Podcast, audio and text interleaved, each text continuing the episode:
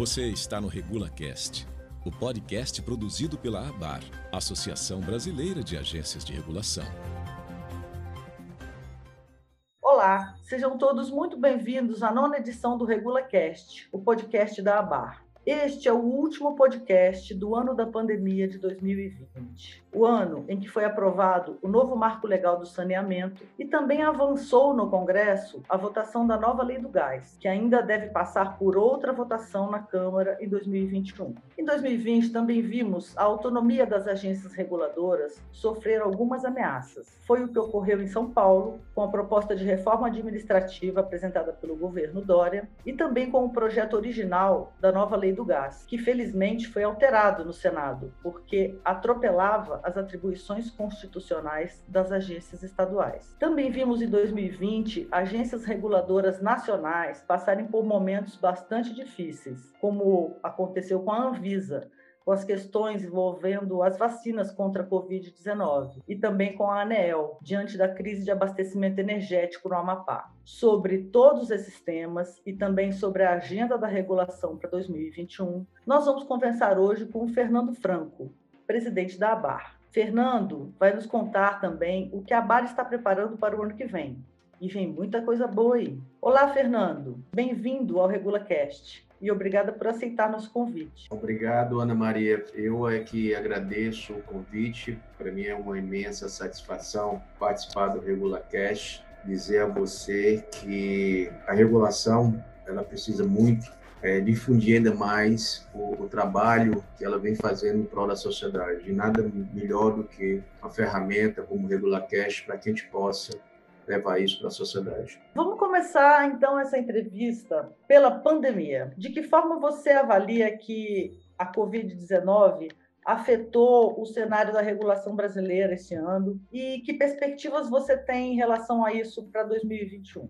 Olha, a, a pandemia ela afetou todos os setores. Então, a regulação como o setor está fisicamente ligado à questão da infraestrutura, ela foi extremamente afetada e isso exigiu dela grandes desafios. Desafios dentro da política tarifária, desafios no que tange nova regulamentação para que os serviços essenciais pudessem ser adequados a esse momento de pandemia. Enfim, de todos os setores, lógico, a, pandemia ela repercutiu, mas eu acho que a regulação ela teve um papel importantíssimo para que a sociedade pudesse é, enfrentar a esse momento de pandemia, mediante uma política tarifária de prestação de serviços pudesse impactar de uma forma mais branda tudo que a pandemia trouxe de problema e de dificuldade, no que tange a questão de serviços essenciais. Fernando, uma questão que eu queria colocar para você é em relação ao novo marco do saneamento, que foi um dos principais acontecimentos da regulação esse ano. Você considera que a aprovação do novo marco do saneamento foi uma vitória da regulação? E de que maneira você espera que a gente sinta os impactos desse novo marco em 2021?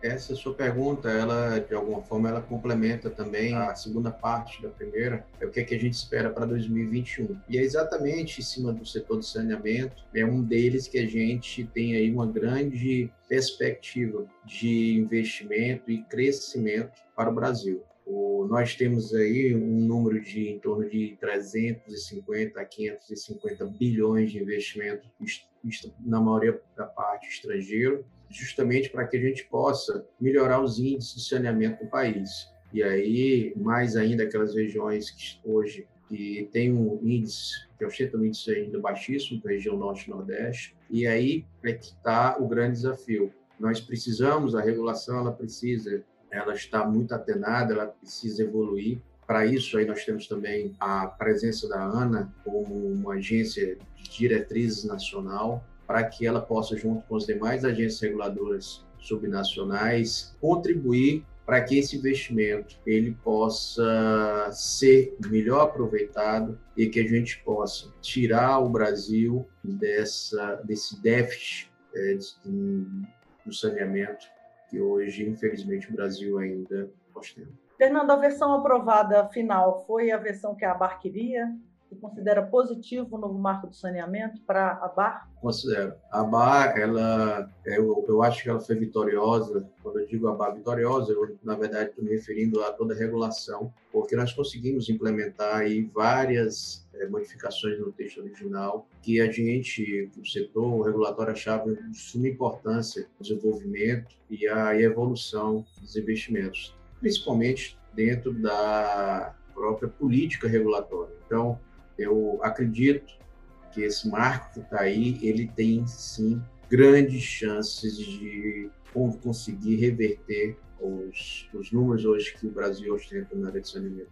Por falar em, em, trabalho de base da ABAR para atuar no Congresso, o Congresso está perto de aprovar a versão final da nova lei do gás. No Senado, a ABAR obteve uma grande vitória, com as mudanças no texto original conseguidas para garantir o papel constitucional do regulador estadual. Qual é a sua expectativa para a segunda votação na Câmara, que deve acontecer em 2021? E como a ABAR está se movimentando para garantir que o texto atual do Senado seja mantido? Você disse muito bem. O texto, a ABAR vem desde o início, esse movimento do novo marco regulatório do gás, ele começou na Maria dentro do Ministério de Minas e Energia, quando o programa ainda se chamava Gás para Crescer, na época, o governo Temer.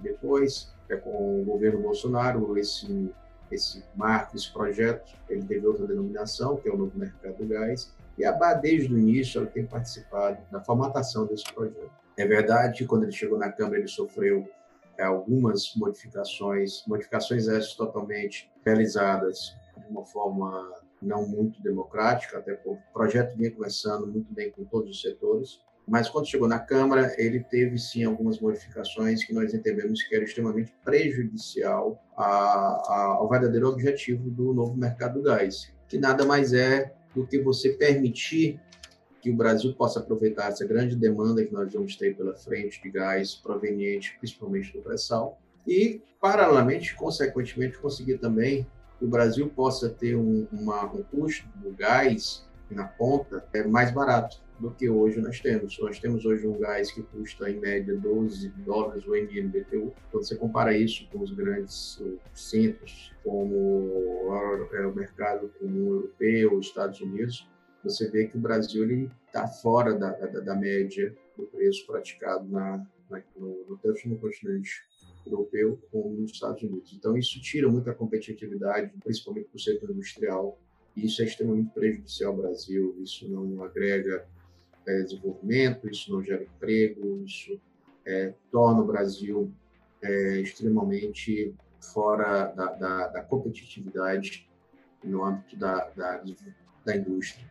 Então, a nossa esperança é que o novo mercado do gás ele possa, sim, trazer aí um gás mais barato. Para isso, é, nós conseguimos evoluir bastante quando o, esse projeto chegou no Senado. O Senado ele teve umas ele teve aí, os senadores, e eu queria aproveitar para parabenizar, ele teve uma sensibilidade sensacional, ao ponto de que as nossas atribuições da BAR foram recepcionadas e isso nos deixou extremamente satisfeitos com o projeto. É importante dizer que o projeto é extremamente importante para o Brasil, para o desenvolvimento do Brasil, e nós somos extremamente assim, estamos extremamente otimistas com esse projeto em função do que ele pode trazer de crescimento para o Brasil.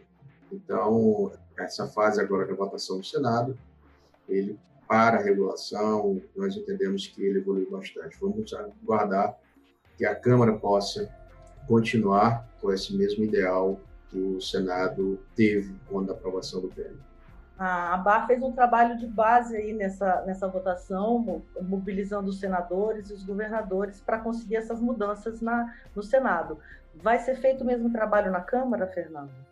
Sim, nós vamos fazer o mesmo trabalho. É importante mencionar o trabalho que a nossa coordenadora, que é a Paula Campos, esteve à frente da Câmara de Gás, e todos eles, os técnicos que fazem parte da Câmara de Gás, da Câmara Técnica do Gás, eles têm aí uma grande contribuição nessas alterações do PL. Também o Hamilton, lá de Sergipe, o Vinícius Brasília, enfim, todo esse avanço ele se deu em razão aí da união de todos que fazem parte. Então, a BA é exatamente isso, a força da BA vem da união dos reguladores e isso nós conseguimos implementar, principalmente agora, nesse PL do 10.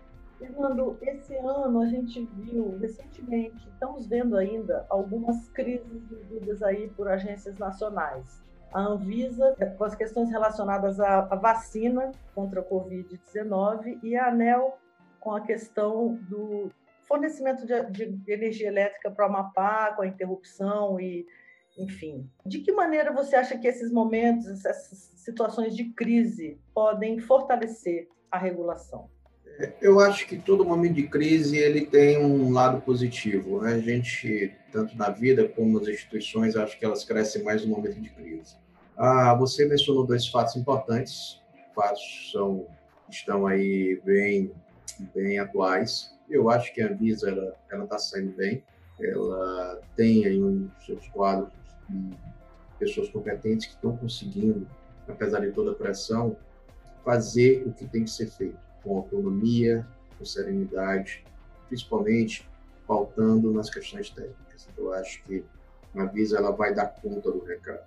Ah, no caso da ANEL, no caso do Amapá, eu tenho ali também um, uma, apesar do quadro da ANEL ser quadro extremamente é, competente, a ANEL hoje ela está aí dentro de um patamar um, extremamente confortável, vamos assim dizer, e bem evoluído quando a gente fala na questão da regulação. Mas ali demonstra é, de uma forma muito clara o quanto a, regulação, ela, o papel da regulação, ela é ela é combatida. Você viu ali que nós tivemos uma decisão judicial totalmente equivocada, é, determinando o afastamento daquela diretoria. Isso não tem sentido algum aquela decisão, tanto que logo em seguida aquela decisão ela foi ela foi rechaçada pelo próprio tribunal mas são esses tipos de comportamento, esses tipos de intervenções de outros poderes que têm atrapalhado muito o trabalho da regulação. Infelizmente, quando não é do executivo, é do poder judiciário, dos órgãos de controle, e isso fragiliza, Ana Maria, muito as decisões regulatórias. Nós não podemos mais permitir, o Brasil não pode mais permitir essas introduções, essa invasão de competência que nós assistimos diariamente, principalmente dentro do campo das decisões regulatórias. Então, é, eu lamento, mas infelizmente é, nós ainda presenciamos esse tipo de comportamento, de ações que, ao meu ver, estão prejudicial para o ambiente regulatório brasileiro. Fernando, vamos falar um pouco do que vem pela frente. Qual é o cenário que você imagina hoje para o ambiente regulatório do ano que vem? A gente tem aí a implementação do marco de saneamento, tem uma perspectiva de ampliação das parcerias público-privadas, das concessões, das privatizações. Como é que você vê para a regulação o ano de 2021? Para tudo, sou extremamente otimista. Apesar de todas as dificuldades que nós atravessamos, acabamos de falar sobre algumas, mas eu sou otimista. Eu acho que não tem volta. A regulação ela só tem um caminho, que é o caminho da maturidade, do respeito às decisões, da, da, da próprio fortalecimento da regulação. É, esse caminho ele não tem volta. 2021 você colocou muito bem. Nós temos aí uma agenda por parte do governo federal de concessão bem forte Tá? É uma agenda que eu até recentemente estava vendo o calendário, estão com vários projetos de concessão, vários segmentos. Então, para isso eles vão precisar ainda mais ainda de uma regulação. Então, eu vejo aí, se nós pegarmos toda essa agenda é, do governo federal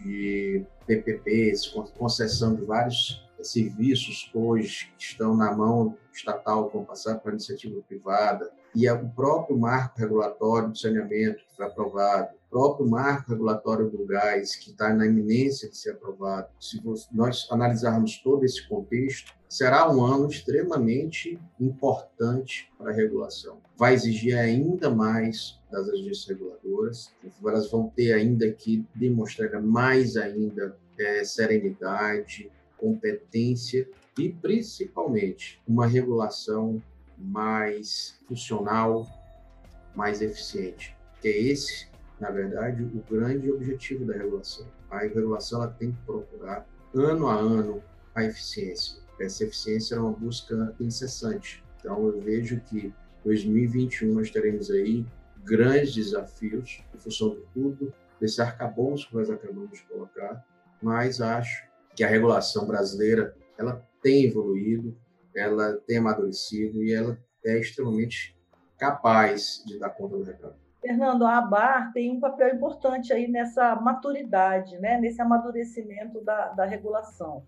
Afinal de contas, são 63 agências associadas e que têm desenvolvido aí um trabalho bastante importante no, no contexto nacional. Eu queria que você falasse um pouco para a gente do que, que a ABAR está preparando para 2021, com esse objetivo sempre de ajudar no aperfeiçoamento da regulação, no amadurecimento do, do, do ambiente regulatório. Nós temos aí em 2021 um calendário bem extenso. Primeiro, eu estou com muita esperança que logo, logo a gente possa aí voltar às reuniões presenciais. Eu acho que nada como reunião presencial para que a gente possa dinamizar mais ainda as nossas atribuições que a BAR tem no seu dia a dia. Atribuições essa que é importante mencionar é que coloca a BAR numa posição ímpar quando a gente fala em capacitação e principalmente como protagonista de uma política regulatória fortalecida para o Brasil. É importante colocar que a BA hoje ela se consolidou, já são 21 anos de existência, desses 21 anos ela consolidou como o maior fórum de discussão sobre regulação nacional e vou mais além, não só no Brasil, mas também na América Latina. Nós temos aí a realização do Congresso, a 12 edição do nosso Congresso, que é o maior evento sobre regulação da América Latina. Vai ser realizado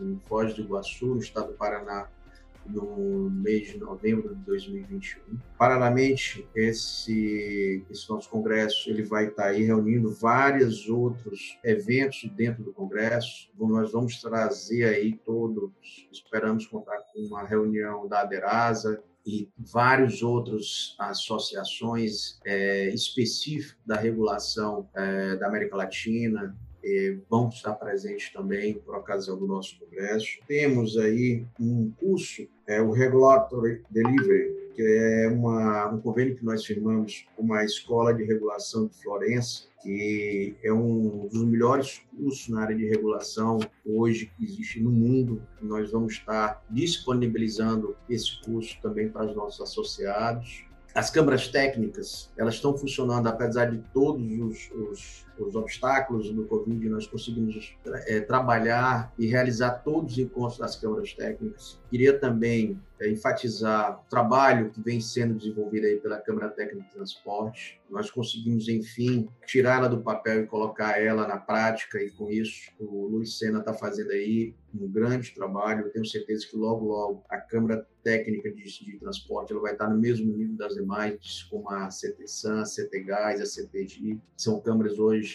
que se tornaram referência dentro dos seus segmentos no Brasil. Enfim, é um ano aí de muito trabalho, é um ano de muita responsabilidade e muita demanda para a regulação. Eu estou é, muito entusiasmado para a chegada logo desse ano, para que a gente possa também logo iniciar essa campanha de vacinação, para que a gente possa voltar à normalidade e trabalhar em prol de uma regulação mais fortalecida e mais eficiente. Fernando, muito obrigada por sua participação. Eu e os ouvintes agradecemos imensamente a sua disponibilidade para conversar com a gente e esperamos contar sempre com a sua presença por aqui. Ana Maria, eu que agradeço, é uma honra estar participando. Eu queria aproveitar também a ocasião para desejar a todos os nossos associados, todos aqueles que fazem parte da BAR, um Feliz Natal, um ano novo, um próximo ano novo, um ano novo com muita saúde, um ano novo sem pandemia e que a gente possa aí ter um ano bem mais agradável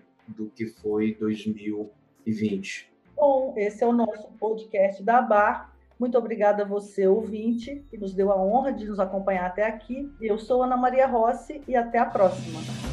Você ouviu o RegulaCast. Fique por dentro de tudo o que acontece nas atividades econômicas reguladas e acompanhe as ações desenvolvidas pela Associação Brasileira de Agências de Regulação em nosso site www.abar.org.br e siga-nos nas redes sociais. Abar, dia a dia, juntos pela regulação.